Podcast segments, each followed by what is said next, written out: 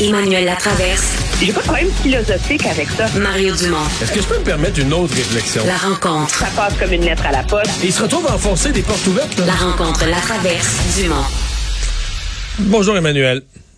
Bonjour. Lorsque je me suis lancé en politique, quelqu'un de sage m'avait dit Fais attention, ça peut être ingrat la politique.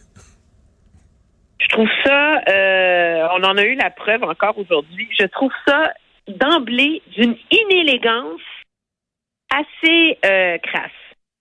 Aujourd'hui, on a vu le gouvernement, pour faire baisser la pression sur Heron, prendre deux ministres et littéralement les garrocher en dessous de l'autobus. Euh, Expliquons. Donc, pour les, les, ouais, les gens retrouvent. façon, Ouais, mais les gens, le public, eux, là, ils ouvrent leur. Ben, ils ouvrent. Ils ont même pas besoin de l'ouvrir, c'était à la une.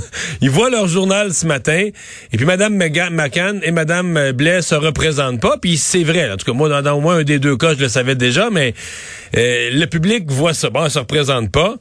Euh, mais là, en cours de journée, on se rend compte qu'elles, elles l'ont pas encore annoncé à personne. là. Ben, c'est ça. Donc, on l'a coulé pour euh, donner l'impression. C'est comme. On s'entend. Moi, j'étais depuis un certain temps sous la claire impression que Mme McCann ne se représenterait pas. Mme Blais aussi, ça circulait beaucoup. C'est pas, euh, pas une. C'est une nouvelle, mais c'est pas une nouvelle. Mais le problème, c'est qu'on on fait cette fuite-là au terme d'une semaine extrêmement difficile autour de ce qui s'est passé et qui savait quoi pour Heron. Euh, l'impression que ça laisse pour monsieur, madame, tout le monde, c'est qu'on ne veut plus d'elle. On est content qu'ils s'en aillent. Ils coulent pas euh, et on leur, on leur donne pas la chance d'a- d'annoncer leur départ dans des termes qui, qui, qui les satisfont. On les a mis sous l'autobus. Je veux dire, la, la réaction de Mme McCann ne peut être plus éloquente. J'aurais souhaité l'annoncer aux citoyens de mon comté en premier, mais je ne me représenterai pas. Je serai grand-mère au printemps, blablabla. Je ferai le point devant vous. Puis Ma- Madame Blais, dans le courant de la journée, il dit non, c'était déjà entendu là, que je me présentais juste pour un mandat. Là. Alors, c'est comme. Ce qui est vrai aussi, là. Ce qui est vrai aussi. Eh oui. Mais tout ça reste inélégant au possible. Puis, pas sûr que ça règle le problème que le gouvernement pense régler, parce que la semaine prochaine, ces deux femmes-là sont toujours à la période des questions, euh, euh, en devoir de répondre aux questions euh, si- s'il y a des nouvelles non, révélations. Parce que ça change rien, là. Ça fait. De toute façon, moi, dans mon livre, Mme McCann, elle a déjà payé, OK, pour les ratés de la première, euh, de la première euh, vague, là. Elle était ministre de la Santé, puis elle a été dégommée. Bang. Comme ça, dès dès que la première vague a été finie, elle a eu sa sanction politique pour les ratés de la première vague, là. On s'entend. Deuxièmement, objectivement, ça fait près de deux ans que le gouvernement les défend. Ça fait près de deux ans que le message du gouvernement, c'est qu'elles ne sont pas à blâmer pour ce qui est arrivé à Heron. Alors, qui s'imagine que tout d'un coup, en laissant couler qu'elles s'en vont, que ça fait baisser la pression? Je, je, je comprends pas c'est quoi le but. Je comprends pas qui s'imagine que ça va vraiment aider, sais, ça aide le gouvernement à tourner la page sur cette mauvaise semaine. Monsieur, Monsieur Legault va se faire poser des questions la semaine prochaine en chambre, puis il va se lever et dire Ah, c'est pas grave, ils s'en vont. Je sais pas. Qu'est-ce que penses? Mais non, je, je suis d'accord, mais moi je pense qu'à l'interne, ceci dit, euh, l'atmosphère, l'esprit d'équipe, euh, ça va avoir brisé quelque chose là. Tu sais, je veux dire, tous les collègues de ces deux femmes-là vont avoir vu de leurs yeux vus euh, des personnes là euh, laissées sur le champ de bataille comme de la chair à canon là. Tu sais, ça ça laisse une trace là. Puis, euh, mais on se comprend que cette semaine, euh, ça a été pour le gouvernement une semaine épouvantable. Dans le cas de Marguerite Blais, on l'a vu à la fin de la semaine, plus vraiment capable de se défendre en chambre. Sais, elle répétait, on la traitait d'incompétente, elle répétait, bon, on me traite d'incompétente. Euh, ouais, tu sais, je veux dire, quand t'es plus capable de répliquer, quand les libéraux te traitent d'incompétente dans le dossier des CHSLD, d'après moi, tu dois au moins pouvoir répliquer que si eux sont si compétents, euh, comment expliquer l'état pitoyable dans lequel les CHSLD ont été laissés en 2018 quand on a changé de gouvernement? Tu dois au moins pouvoir avoir cette réplique-là. là. Quand tu l'as même plus, c'est que t'es vraiment en incapacité de te défendre. Puis, tu sais, si- c'est pas... euh, c'est pas beau, là. C'est pas chic. Je sais pas si tu as vu les dernières révélations de Radio-Canada euh, sur l'appel 911. Euh, l'appel 911 stagé, là. L'appel 911, pièce de théâtre en pleine nuit, organisée qu'une firme de relations publiques.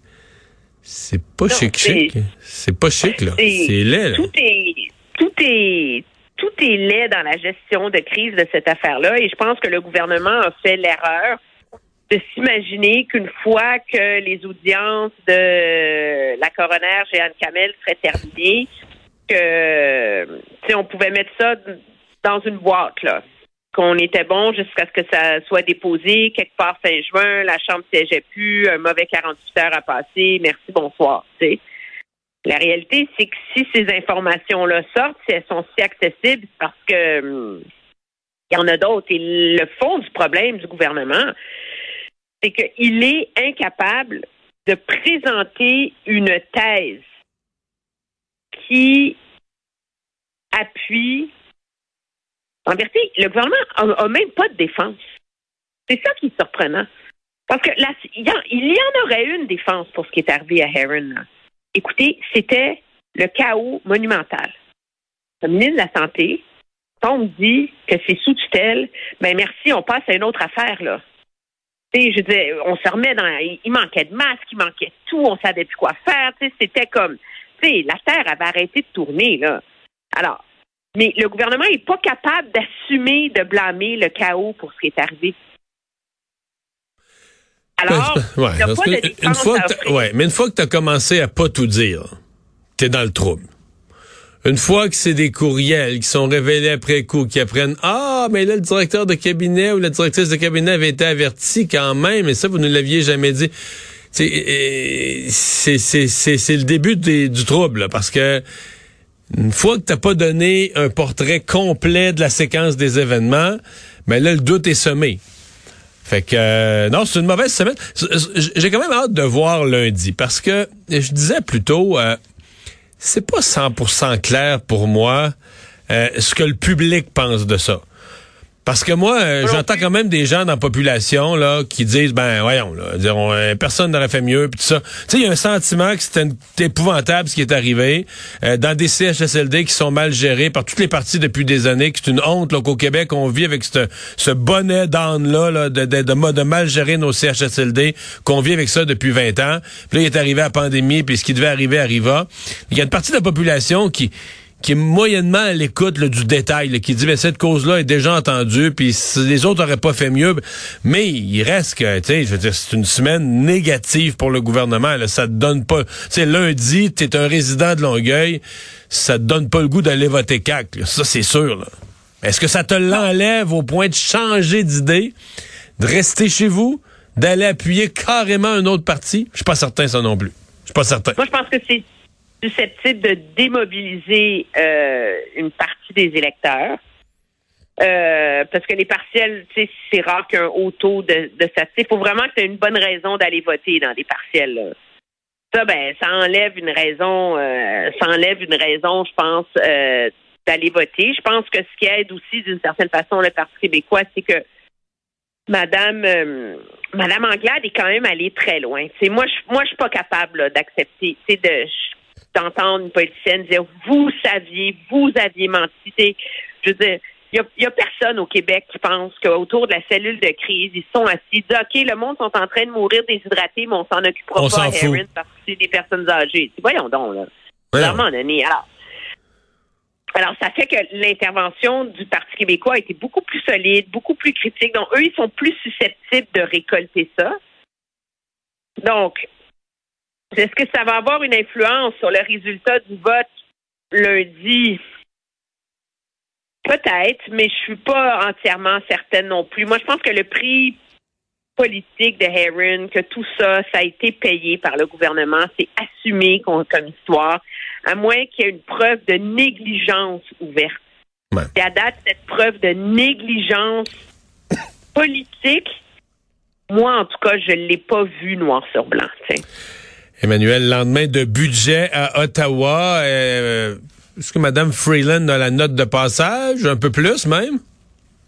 Ben, en tout cas, c'est ça fait longtemps que j'ai vu un budget du gouvernement Trudeau qui passe comme une lettre à la poste comme ça, quand dans le fond, sa vertu est aussi peu claire. Ben, la vertu, c'est pas une Euh, certaine prudence, une certaine mesure. Je comprends qu'on dit que c'est moins euh, Ben mais spectaculaire comme budget. On a eu tellement peur qu'il me fasse sauter la caisse que le seul fait qu'il ne l'ait pas fait sauter, ah, ça suffit pour avoir la note de passage. non, mais tu sais, faut quand même rappeler, là, c'est un budget qui dépense 56 milliards de nouvelles dépenses. C'est monumental, là. Où on décide de surtaxer les banques avec les qui est un choix populiste là, qui fait plaisir au monde, mais on en discutait hier, comment c'est vraiment pas prouvé là, que ça change vraiment quelque chose. Puis les grosses mesures fortes, là, tu sais, c'est super là, le, le CELIAP pour économiser euh, avec en plus un retour euh, d'impôt, une déduction fiscale, puis etc. Mais tu peux pas investir dedans avant 2023, là. Donc, tu n'as pas d'effet net immédiat sur les poches des gens qui souffrent de l'inflation en ce moment.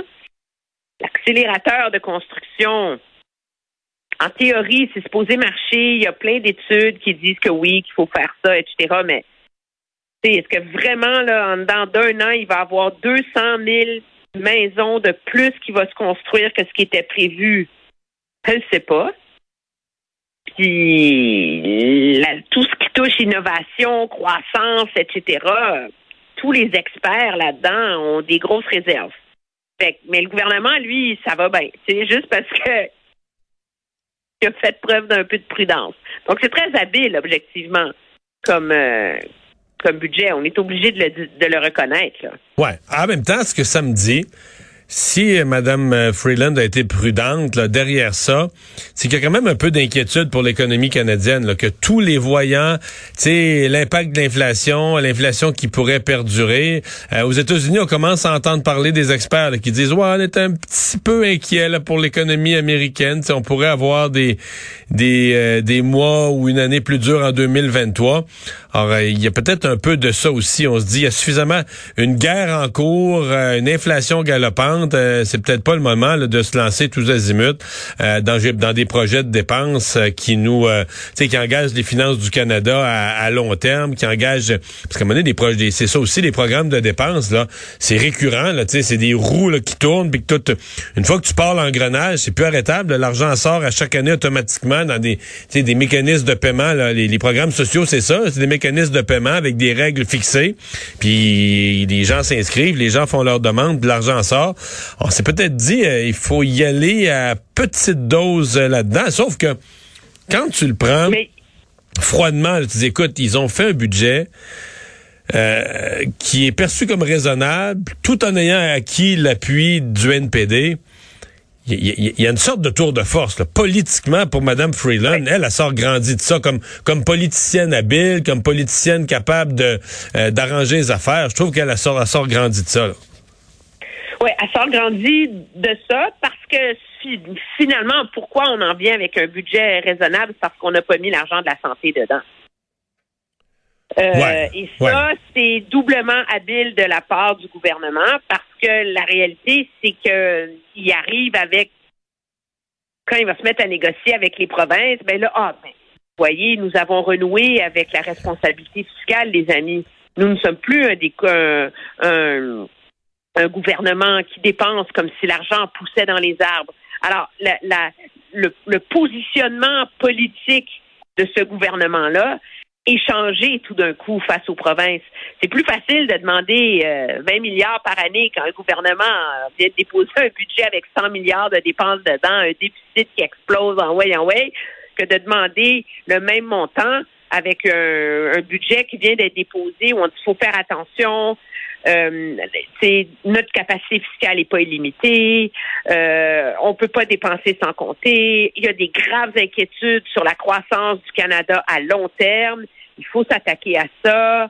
Euh, il y a des voyants rouges. Euh, ça aussi, ça va sérieusement compliquer la tâche des provinces dans leurs négociations avec Ottawa. Puis à ce chapitre-là, c'est très habile de la part de Mme Freeland. On se voit en fin de semaine? Ben oui, on se voit pour, Dimanche, euh, dimanche midi oui. 30, élection, euh, premier tour des élections en France. Euh, Bonne fin de semaine, Emmanuel. très Au bien. revoir.